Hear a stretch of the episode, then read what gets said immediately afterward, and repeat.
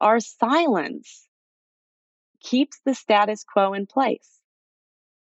When we're silent, we're not examining our relationship with money. We're not, we can stay in our bubble and be unaware and not hold ourselves accountable.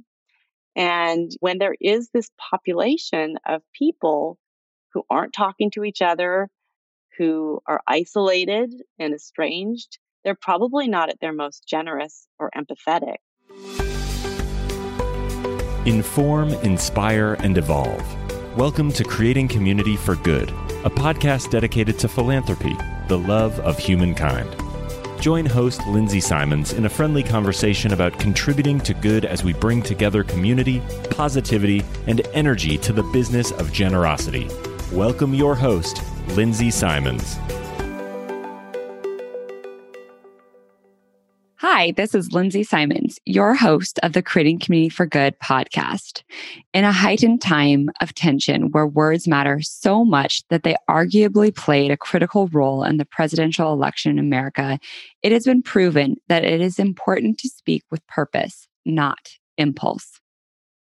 I don't know about you, but the past few weeks and months have been riddled with hard conversations talking about disparity, health, human rights, character, social justice. Oh, and a bit of politics too.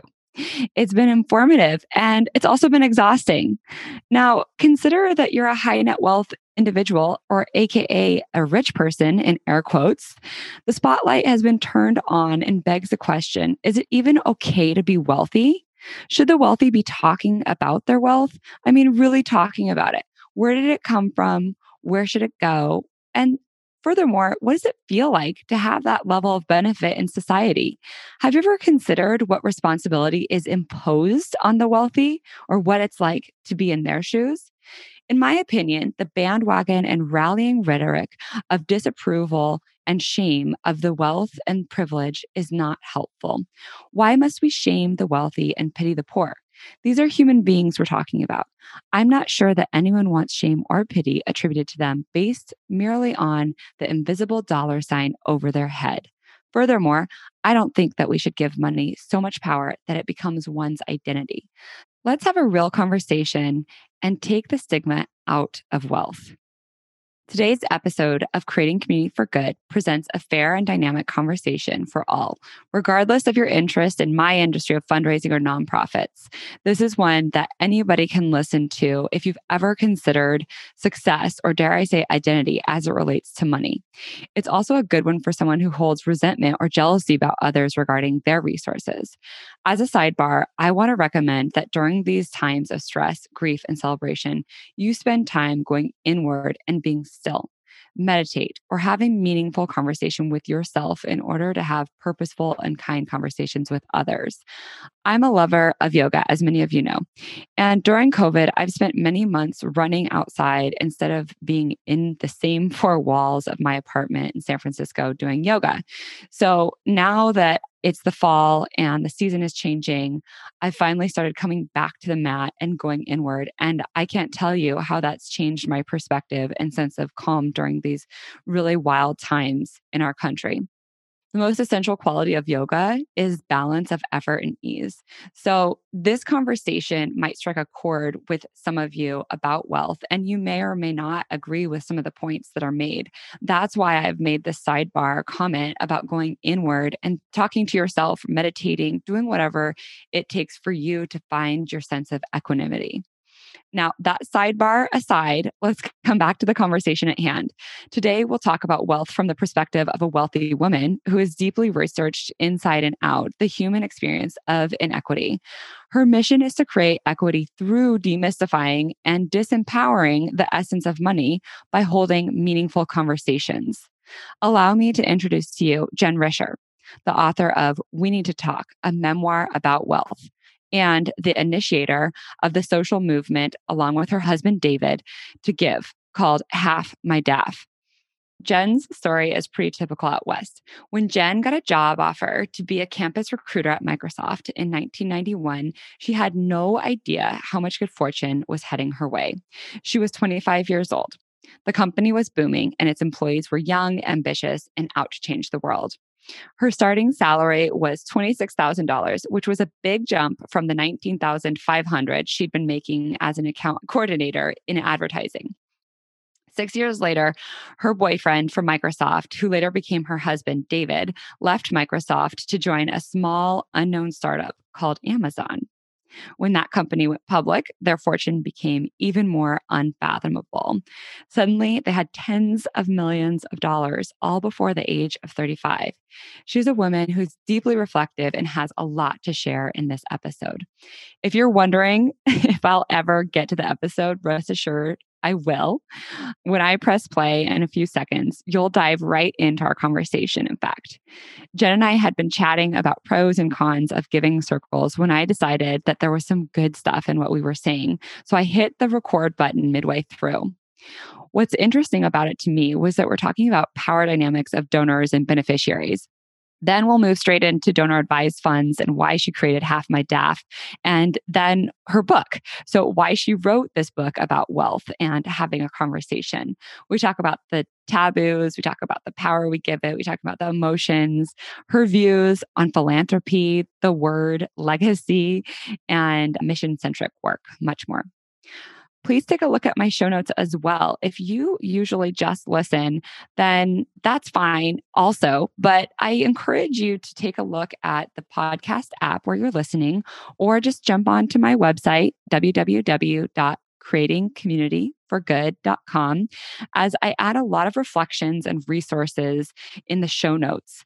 You'll see great links to either, you know, the episode's books or resources that I've used as research. And then in this episode, I'm going to share a link to a really cool retreat center that my cousins are hosting in Maine, as well as a yoga teacher that I wanted to highlight just for a sense of balance and equanimity.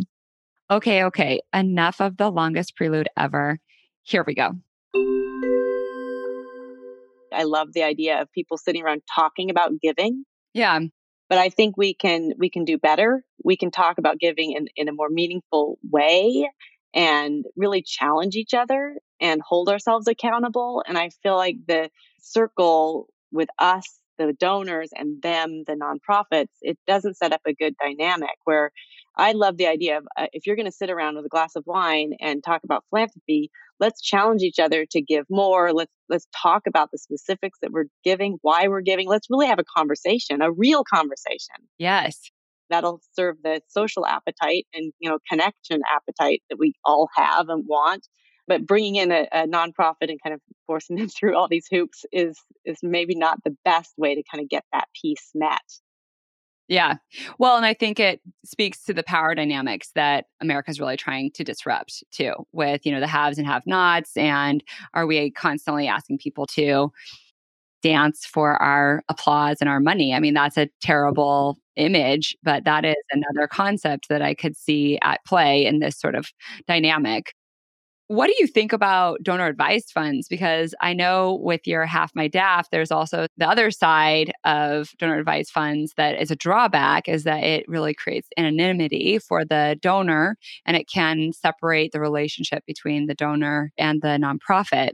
What are your thoughts on that dynamic? Yeah, I mean, I have a lot of thoughts now on donor advised funds in general, I think they're a great tool. I mean, they were set up as a tool so that you can, you know, put your money in and get that tax break. And then you have it kind of as an organizing tool. So you can kind of give over time and figure out what you want to do. So it's theoretically a great tool for people.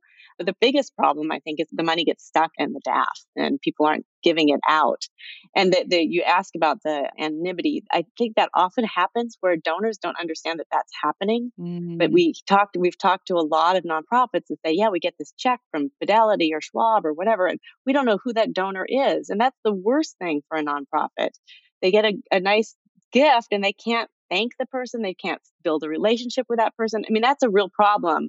And as a donor, as a person who opens the DAF, you're supposed to like, you can put your name there. And I think most people, I mean, from our mini research, it's like most people put their name on the check. And as I think they should, because we should all be kind of more open with kind of our giving, not as a way to necessarily as a way to kind of show that we're giving, but to start that conversation and make sure that we're out there with what we're doing and what we care about that is a problem with donor advised funds, with nonprofits not connecting the dots and who's giving. Yeah.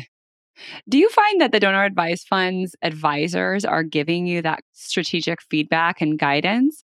No, that's the problem. I mean, so the donor advised fund sponsors, the, I mean, there's those three big national guys, the Fidelity, Schwab, and Vanguard. And then there's there's over 700,000 donor advised funds across the country. It's, it's a lot. grown a lot. There's a lot. And, and, it, and the number that, I mean, it used to be, oh, for the very wealthy, that donor advised funds were kind of, you had to give a certain amount. And now you can open a donor advised fund with just $5,000, which is still money that you're going to give away. So that's something, but it's, it's an easier entry point and people are opening them, but then there's no one that's pushing that money through. So the financial advisor is not saying, oh, you know, you should start giving. No one's doing that. Nobody's reminding you and pinging you. Oh, interesting.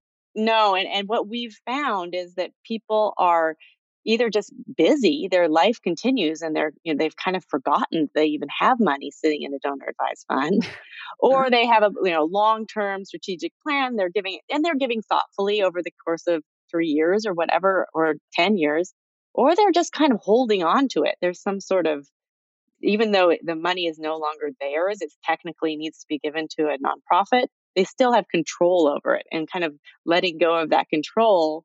It's very human. And no one's, no one's kind of pointing to it and saying, yeah, let's move that money through. And maybe this is a time where I should just briefly mention the Half My DAF challenge. Yeah. And why I know so much about DAFs and have been learning a ton about DAFs. Please do.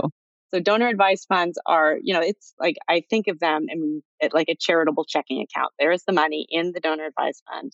And like I said, there are there are many across the country and people aren't moving the money through.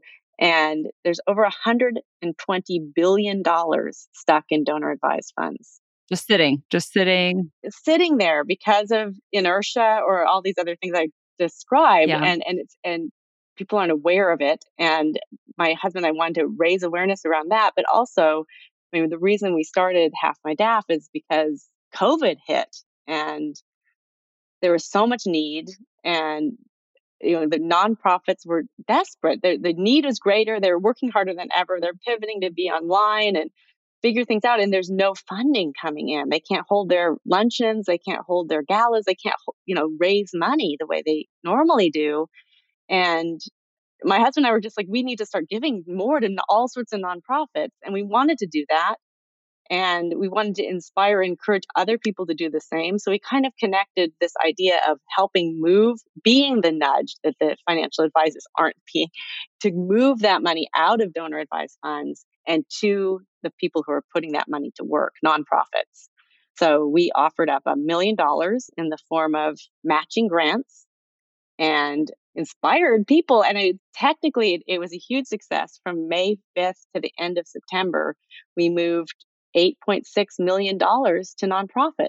Yeah in five months. That's awesome. And so that's a success. But even better to me is the community it started to build because we did webinars for nonprofits, educating them about donors and donor advised funds. And we talked to donors themselves who were thanking us for the nudge. Like, thank you for get, you know, mm-hmm. raising our awareness around this and, and helping us, inspiring us to start giving people saying, you know, I'm sitting around the dinner table with my adult kids because they're home, we're all sheltering in place, and we're talking about money in ways that we hadn't ever before.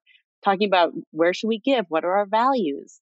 So I love that the conversation has started around giving. Yeah, I love that too. And I think that it's so important for us to get into all the topics that are taboo or unconventional or hard and awkward. I loved the reason we're talking, Jen, is because of your beautiful book that was just released and I've now read. It's called We Need to Talk, and it's all about breaking down those silos of wealth and opening up the conversation, stimulating conversation. I found that during the social injustice and unrest that our world is facing, it's hard to have conversations about things that you don't feel are universally acceptable or easy to talk about. And you challenge the reader with conversations at the end of every chapter questions about you know here's a question to ask yourself or talk to your family about or ask your friend what would you say is like the hardest conversation around money? Like, what topic is it that's the most taboo or challenging to begin with? Mm-hmm. Well, I think, you know, kind of the more I've talked about money, the more I realize it's not money that we don't talk about. It's the emotions that we feel around money. Money is a very emotional thing. It it brings up a lot. It's very charged. All of us sort of have money shame and money guilt. And we have a money story that sort of starts in childhood. So we kind of learn about money and whether it, you know, all the, I mean, and it can be so varied depending on how your parents, their attitude towards money. Yeah. So I, I think, you know, the emotions that come up are, are pretty universal. I mean, it's fear. We're afraid of hurting other people's feelings or we're afraid of mm-hmm. rejection. Mm-hmm. We're afraid of not measuring up or sounding unknowledgeable. So we kind of avoid the emotions that come up with money. And, you know, I've been thinking a lot about kind of how do we encourage people because it is mm-hmm. uncomfortable. Mm-hmm. I want to invite people to get uncomfortable and, and have these conversations. Yeah. Because on the other side, once you do connect, you find a new sense of connection. There's a sense of relief. There's a way to learn. And I think, you know, it, it's either, you know, you have this awkward money moment where something comes up and you're like, you just yeah. avoid it or there's a lot of things that you know kind of hang over your head like there's ongoing money issues that you have with a parent or with your friend or yeah. i mean it could be you have a friend who always wants to go out to a really expensive restaurant that you can't really afford or your parent says to you you're going on vacation again can you afford that yeah or your in-laws are giving to your spouse's brothers and sisters, but they're not giving to you. Mm-hmm. Or your daughter wants to buy an expensive handbag that you know doesn't fit her budget or your values. Or if you go out with another couple and they're always talking about all the stuff they're buying. Yeah. So all these are issues that come up and we just kind of veer away from them. But I have five steps I think can help us have those conversations. Okay. Tell us the five steps. Well, I think first is admit that it's an emotional thing that comes up for you. So let's say it's that friend who, you know, wants to go to the fancy restaurant all the time and you're like, ah, so what do I really feel about that? Am I resentful? Am I worried that the friendship's going to end if I don't go? Or actually, huh, I feel ashamed. I'm ashamed that I can't afford that. You know, I have a good job. I'm doing well at my my work and I, I should be able to afford this. I'm ashamed that I can't. Mm. So you figure that out and you realize, okay, so that's the issue. I'm going to be vulnerable. I want to talk about this. So you set up a time. Step two, set up a time that's, you know, emotionally neutral and give each other time. So set up that time. And then three, at the beginning of the conversation, I think this is really important.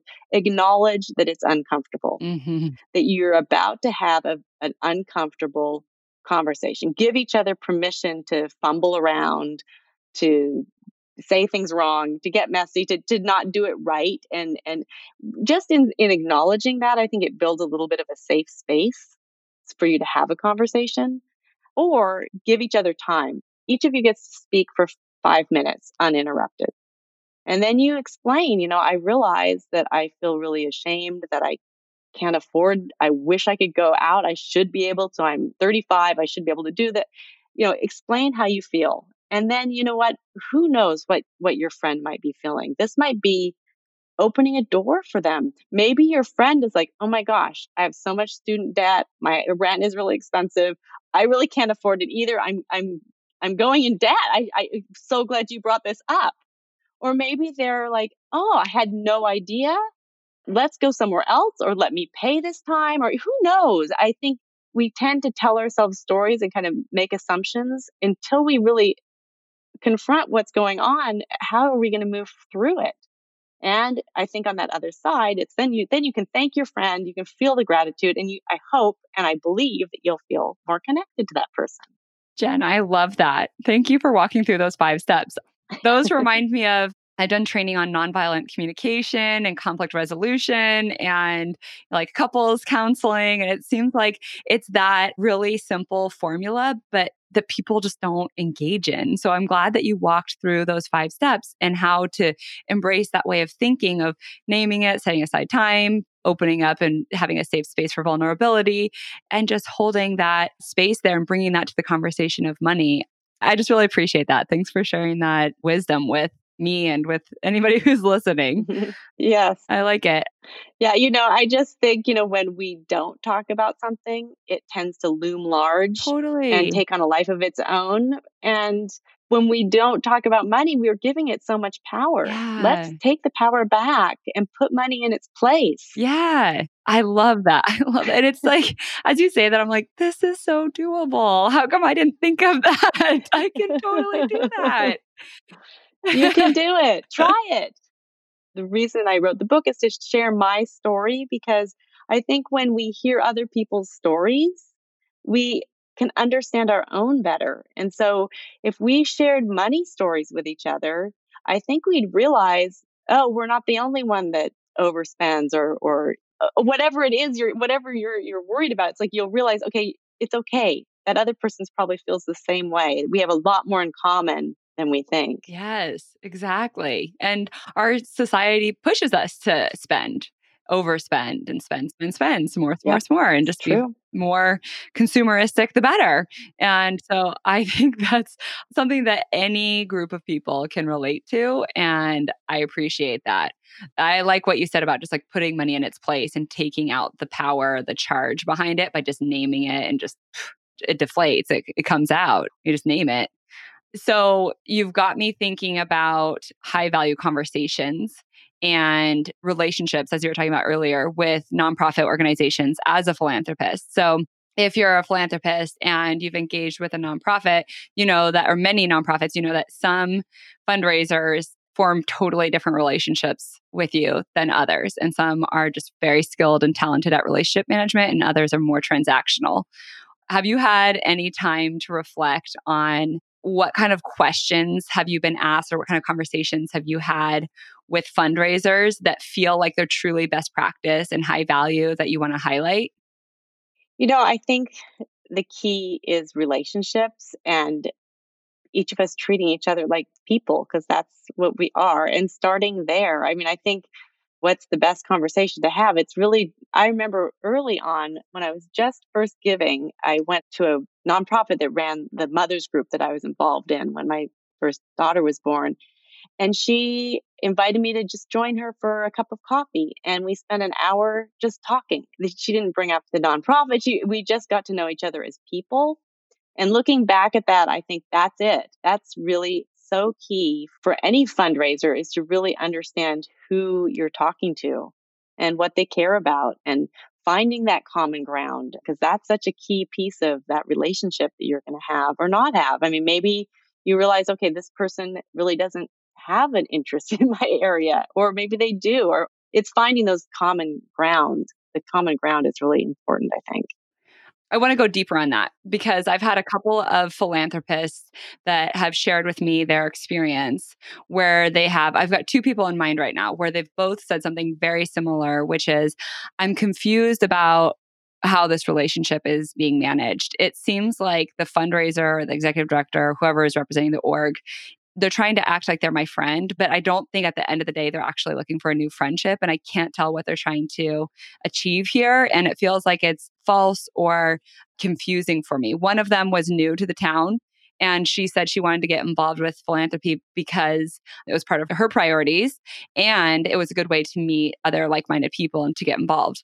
And so she mentioned this to the development director, and that development director took her on hikes and coffees and then she was you know she was very confused about what dynamic was at play here and if there was actually an ask to come. And there was and there was you know there was a rupture point that I won't go into but it was an awkward and uncomfortable situation. For another friend she said you know this person always calls and asks about my son. And I'm like, you don't know my son and you don't care about my son. Why are you asking about him? So she felt defensive. The first one felt confused. The second one felt defensive.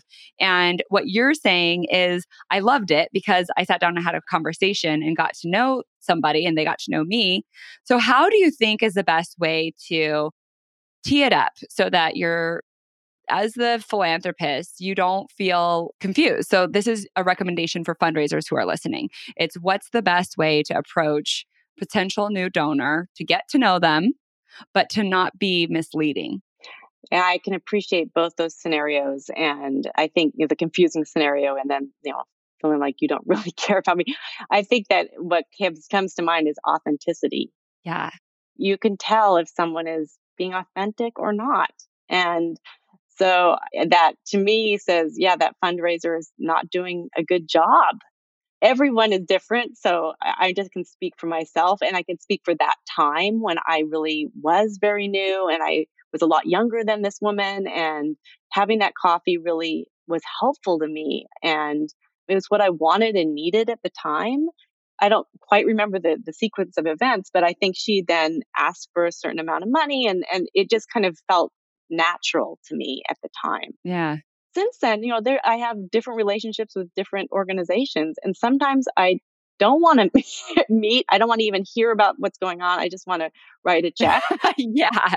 Sometimes that happens. Other times I've gotten involved. Like I've been for Girls on the Run. I was a coach for the girls and I was on the board at an arts organization that I'm involved in. I mean, it just depends on my interests and my leanings. I mean, I think fundraisers need to think about. I think it's a fair question to ask a potential donor like what are your fundraising goals? What do you care about? Yeah. what are mm. you asking the real questions. I love that. And you know I, i'm still trying to answer your first question about in those two cases i just think it was a matter of authenticity or really getting clear on the part of the fundraiser for what you want. Like it is unfair to string someone along and with an ulterior motive, right? And as a person, you can feel that and that doesn't feel good. Yeah. And sometimes you want to have a boundary. You don't want to be best friends with the development director, but you care about the organization. And that's a little bit onus is on the donor in that case. But either way, I think it's it's a relationship that needs to be kind of worked out and each one is different. And I think approaching each relationship is okay, this is a different person than the last person I just talked to. Yeah. Yeah, that's important too. I want to try something out on you and let me know how this feels. Can we do that? Okay. A little role play. okay. okay. So it might be something like, Hey, Jen, I'm super excited about the work that I'm doing. I'm a board member at this organization, and we've got really big visions and dreams, and I'm pumped about it. I'd like to talk to you about it and see if you're interested too, and if you'd ultimately be willing to support it. Do you have time for that? Well, I'd want to know what the organization is yeah, I think that's totally fair. oh, I mean, I've got lots of organizations I love, but this is just like a role play to see, you know, how does that feel? Because that's something that I advise my fundraising contacts to say. But I also feel like that's good, but it is a it's a sort of a script too. But I feel like it's gentle enough that it's authentic. Oh, yeah, I like that script. Like, I mean, I didn't even think of it as a script. I thought, okay, so tell me more. Oh, so you bit. That's good. yeah, I'm interested. But are you talking about a organization that talks about women's reproductive health? Or are you talking about a social justice organization? Are you talking about an environmental organization? Like, what's the organization? Well, yeah, I guess I would say, you know, I'm coming from the perspective of modeling what it looks like to be a board member with an organization. I can play with an organization that I love dearly, and that is build.org. And they are committed to social justice as well as they teach kids how to become the CEO of their own life by teaching them entrepreneurial skills in high school. It's a four year program. And then they help them launch into life, whether it's their college or a going straight into a career or anything in between there. The concept is that if we can get folks to young kids, underserved kids in high school to understand what value they have, their creative spark, their ability to wear different hats in different environments, then they'll be set up for life to have a much more confidence and ability to navigate it. So that's an organization that I happen to sit on the board of. And I guess my question would be then if you knew that and I said we were not talking for the first time, but you were a contact of mine, a friend of mine, and I said, Hey, you know, I sit on the board at Build. I love what they're doing and they're working on a new project. Would you mind sitting down with me and listening to what they're doing? And then tell me if that's of interest to you. Yeah, you know, because I like you and I know you, I would say yes. yeah. What if you didn't know me? Then I'd be much more focused on kind of what the organization is all about. And I do think that sounds like a great organization. They are great. So I might say, yeah, let's let's have a conversation. Yeah. Okay. Along those lines, what I'm starting to pick up is that you've got your philanthropic priorities outlined. You've got a DAF, you and your husband are very strategic about what you're passionate about and what seems to be game changing for you in terms of where you invest philanthropically. So, what is your take on small organizations in this environment now? Like, is there a space for small organizations that hope to scale and hope to be game changers, but they're not there yet?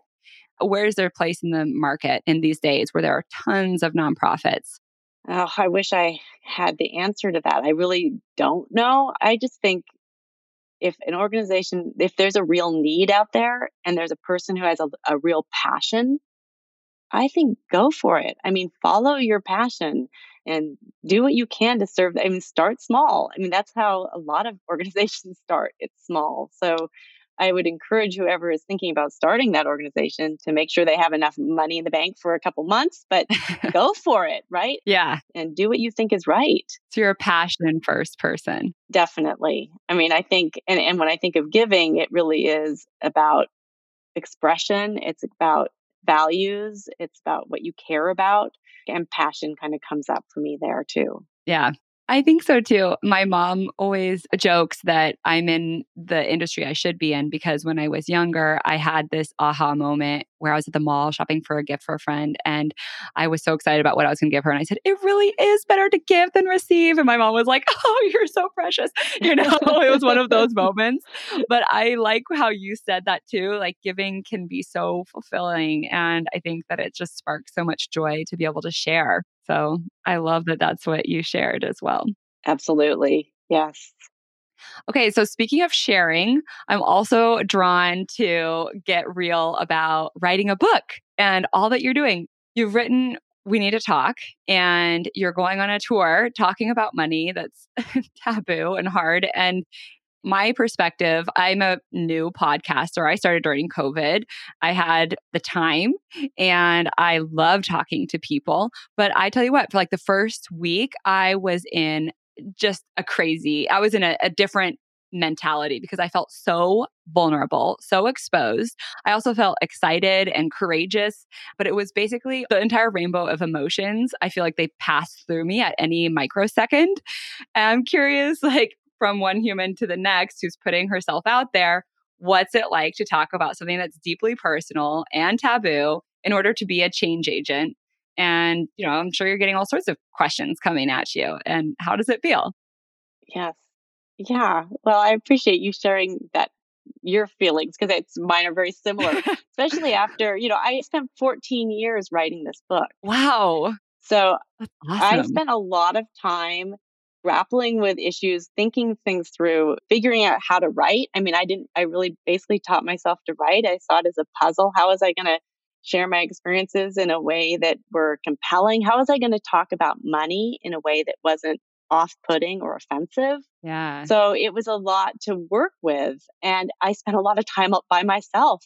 I loved the process. I really enjoyed it. And then I thought, okay, wow, the book is going to actually be out in the world, I have to be completely different. I mean, now I have to be out there talking to people and yeah. expressing myself verbally. I was thought, you know, I, it, I need the time to figure out what I want to say because I needed to write it and write it again and write it again. And now I have to say it's been almost four weeks that the book has been out and I have this new set energy. It's like, wow, I can also find my voice with my voice. And the more I talk about it, the more I feel confident in the message I want to deliver. And, you know, I'm talking about wealth. You know, we don't talk about money, but we certainly don't talk about it when we have a lot of it.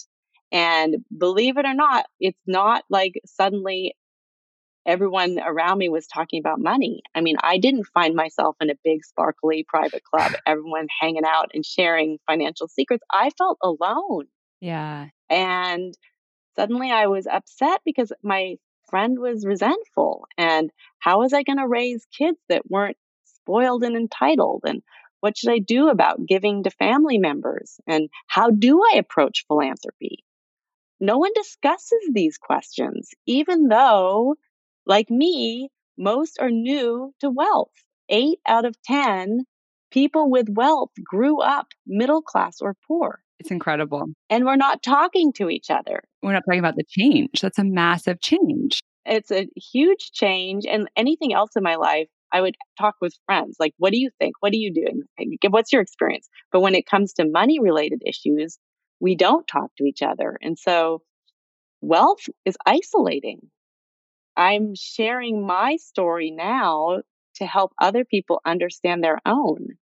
And I'm just offering up this story that includes things like how challenging it can be to navigate another vacation with a family that doesn't share your resources, or how upsetting it is to feel a friend's jealousy and not be able to share what's really going on in your life, or how upsetting it is when you feel as though your parents disapprove of what you have.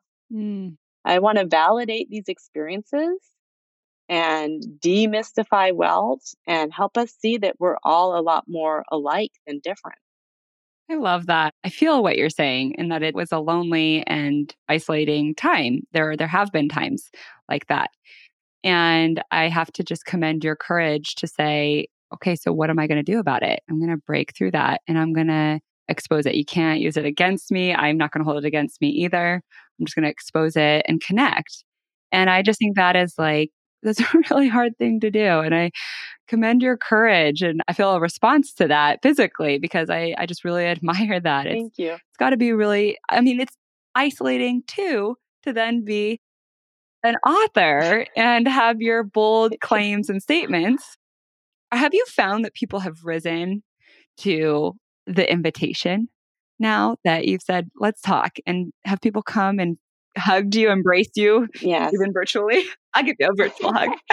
Thank you. In part, it's the book is for anyone who has more money than they had growing up, or anyone who has more money than others in their extended family. But it's really for anyone because we do have these money issues that we don't discuss. And I'm hoping that on an individual level, I mean, we don't talk about money with our partners, with our, you know, our siblings, our parents. So really, I'm hoping to help us connect and learn from each other. And then, and this may sound far reaching, I mean, there's so much suffering right now in our country, right? People going without health care, without housing, without food. There's an education crisis. And I really think that talking about these issues can help us fight income inequality because our silence keeps the status quo in place. When we're silent, we're not examining our relationship with money. We're not, we can stay in our bubble and be unaware and not hold ourselves accountable. And when there is this population of people who aren't talking to each other, who are isolated and estranged, they're probably not at their most generous or empathetic. Definitely. And you ask, are people, you know, coming out and I've gotten some really wonderful notes from people saying, Thank you so much for writing this book. And one of the recent notes I've gotten was a woman saying, Yeah, I feel like all these strange issues between friends who I've been friends with for a long time. And it's making me more cautious, less generous, and less open when you feel this. So that's a reason to start a conversation for us to really stand up, you know, understand what our privilege and our responsibility and talk to each other. Because I think just as you talk more about philanthropy, you, you tend to give more. I think that's a key piece of why we should all be talking more. Yeah. I liked in the book you talked about how you had a peer that started on the exact same day as you and did the exact same job as you. He happened to be a male and he happened to sign his contract prior to you. So he had almost double the stock options that you had. And I really appreciated that story of well, what do I do with that information? First of all, I feel hot and red in the face and I don't want to know this and I don't want to talk about it. But then you felt compelled to talk to your manager about it. And I want to sidebar to just say that I had a colleague who came to me a few years ago, and I'll, I'll, never forget where I was sitting or what the moment felt like when she came to me and said, You know, I want to talk about your salary and I want to talk about my salary. And I have read an article about women talking about salaries and how it will actually help us to advocate for ourselves and change that income inequality gap. And I felt extremely put on the spot. And I didn't feel comfortable with it, but her argument was so strong and compelling that I came around to it. And so I want to commend her for for doing that and I want to commend you for doing that. And I'm wondering what do you recommend that women do or just others do at this time to figure out like how do we shape the income inequality gap? And that definitely goes for different races as well. I was talking to somebody from the Gates Foundation just this morning who said they're doing a side by side comparison of two men who both go to Harvard and they're the exact same age and they look very, very similar. They call them twins on paper. But then what's their long term, their trajectory for their earning, you know, first job out of college and then second job and third job and what's their earning potential. So, yeah, I guess it's a, a little bit of like, I want to echo what you're saying about philanthropy, but I also want to ask you, like, what do we need to be doing in terms of the income gap and the like helping everybody to rise, all boats to rise, as opposed to like one or the other. Yeah, it's it's really deep because I think you know I, I've seen research that says that in our families we are talking more to our sons about money and budgeting than we're talking to our daughters. The the kind of the gender roles are so deep in us and and as women, yeah, we're not supposed to talk about money and yeah, we need to get over it. And it's hard. It's not easy. It mm. really isn't. I, I interviewed actually one of the women I interviewed in my book said she worked in finance and she would hear the men kind of bragging about their bonuses and comparing notes and how and she's like how are we supposed to know if we're making the same amount of money if we're not talking about it and just like you said like we do need to talk about it and again i think it's one of those places where i think we have to get uncomfortable we need to rise up. We need to support each other. I think maybe that's a key. So it was great to hear that your coworker kind of asked you, right? Like as two women, we need to be talking about this. I think that's important. Yeah. Whatever ended up happening with that scenario for you, did they end up giving you more stock? Nope, nope, nope. That was just kind of the way it was. I mean, it was it was all so much luck, right? Even the fact that I had stock options was incredibly lucky, right? And so he had signed his agreement to start work earlier than me. And so he just had more than I did. And, you know, that also is another lesson. It's like, you know, there's always going to be more and there's always going to be less. There's, don't look around and just focus on yourself. So for in that case where there really was just a matter of luck for both of us, I just had to think, okay, I'm already so lucky and just count my own blessings. Yeah, that's interesting. I mean, what I'm getting out of this is like, let's just be a little bit more courageous. The game's not even, life's not fair, but let's just start looking at that and calling it what it is so that we can move forward. Yeah, I think the more we can speak up, the better, right? Yeah. And admit it. I mean, maybe it's like, it's, you know, before you speak up, say, like, this is awkward, and then say it. I mean, because it is until we kind of learn how to hear it and respond to it and start conversations we have to let's just muddle around and in the name of equality and the name of kind of connecting and and I mean, right now when our society is so divided, let's connect and try and find those points of commonality. Let's learn from each other. Yeah. In talking about money and talking about philanthropy, do you ever worry that you're just going to have your door pounded down with a bunch of solicitations and how will you manage all of the people who now know that you're a philanthropist who is active I don't really worry about that. I mean, I don't like to say no. That's not comfortable, but I can. And I think you have to. In fact, I think often it's the nicest thing to do is to say no up front. Yeah, not waste somebody's time. You know, my husband has a nonprofit and he will spend hours preparing for meetings and and talking to people and updating them and just to you know months later have them say oh sorry we're just not going to do it this year or whatever and he's like wow. I wish you'd said no 6 months ago so i could have you know done something else with my time and energy. So i think being able to say no is really important and it's not something i worry about. So i've got friends and clients who are high net wealth and they've started their own nonprofits. And they said, well, how could I ask for money when everybody knows that I have money? And why shouldn't I just be funding this myself? So, what is your husband and what do you say about that kind of question? You know, I think that's a, a, fair, I feel that sometimes myself and for him, but he doesn't feel that at all. And he's kind of taught me, yeah, that's a, it's like a bit his, he has his business. It's like a business. And the proof of concept at first, okay, so he didn't pay himself a salary for four years doing this. And he also, we didn't donate to it either. He wanted to make it successful make sure that it was having an impact that it was reaching people that it was it was working so he ran it like he didn't have the money to give it he didn't take any money from it but he definitely you know did that up front and then as he was reaching more people and he saw the success then we started to give to it. And we give to Worldreader the way we give to other nonprofits. It really is our primary focus.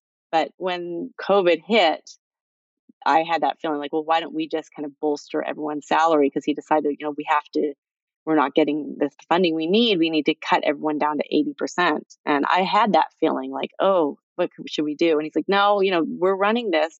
I want to run it the way it's supposed to be run for its sake. Interesting. Because at some point, I mean, he wants to have it success so that someone can come in when he's ready to step away. And he's been doing it for 10 years. He, he's still as enthusiastic and, and 100% as ever. But there's going to be a day when he hopes that it doesn't go away because he's ready to kind of do something different or get someone else on board. So I think it's it's kind of that business mindset of like making sure that the business is running and and you're you're a separate entity as, as a couple yeah, that's an interesting take. And I do appreciate that. I think that it's important that you're not seen as like an enabler or, you know, I don't know what a better term would be than this crass one, but like a daddy warbucks. And so everybody's like, oh, don't worry about it. They'll just cover it.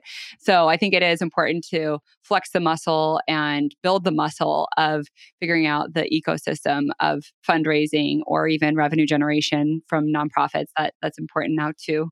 Yeah, it's that boundary between the nonprofit and us. So it's it's not only healthy for the nonprofit, it's also healthy for us. We don't want to be constantly like, you know, involved like there's got to be a, a line between us as a couple and the nonprofit.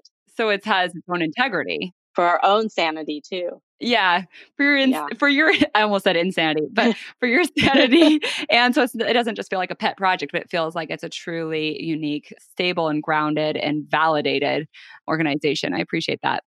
It sounds too like that's a legacy. You know that you're trying to build a legacy of like this is what we're doing in our time. Is that true to say? And if not, why not? And if so, you know what does legacy mean to you? But it, yeah, legacy has a. I don't know if I love the. It's loaded, huh? Too much. It's, yeah, exactly. You know, the other term, the other term, you know, I don't actually like is philanthropist. Oh, really? Yeah, I, I have a hard time with that one because I think it's.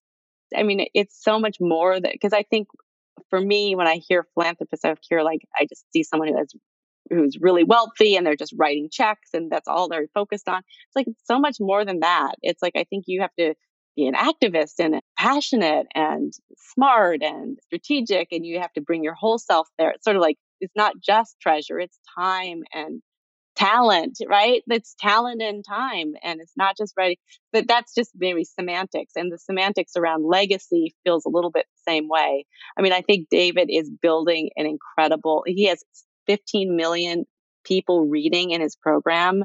And he, you know, has 80 employees throughout the world. He's in Kenya and, and Ghana. He's working with Syrian refugees in Jordan. He's in India. And now with the education crisis here in the United States, Worldreader is going to come to the United States and offer programs to keep kids learning.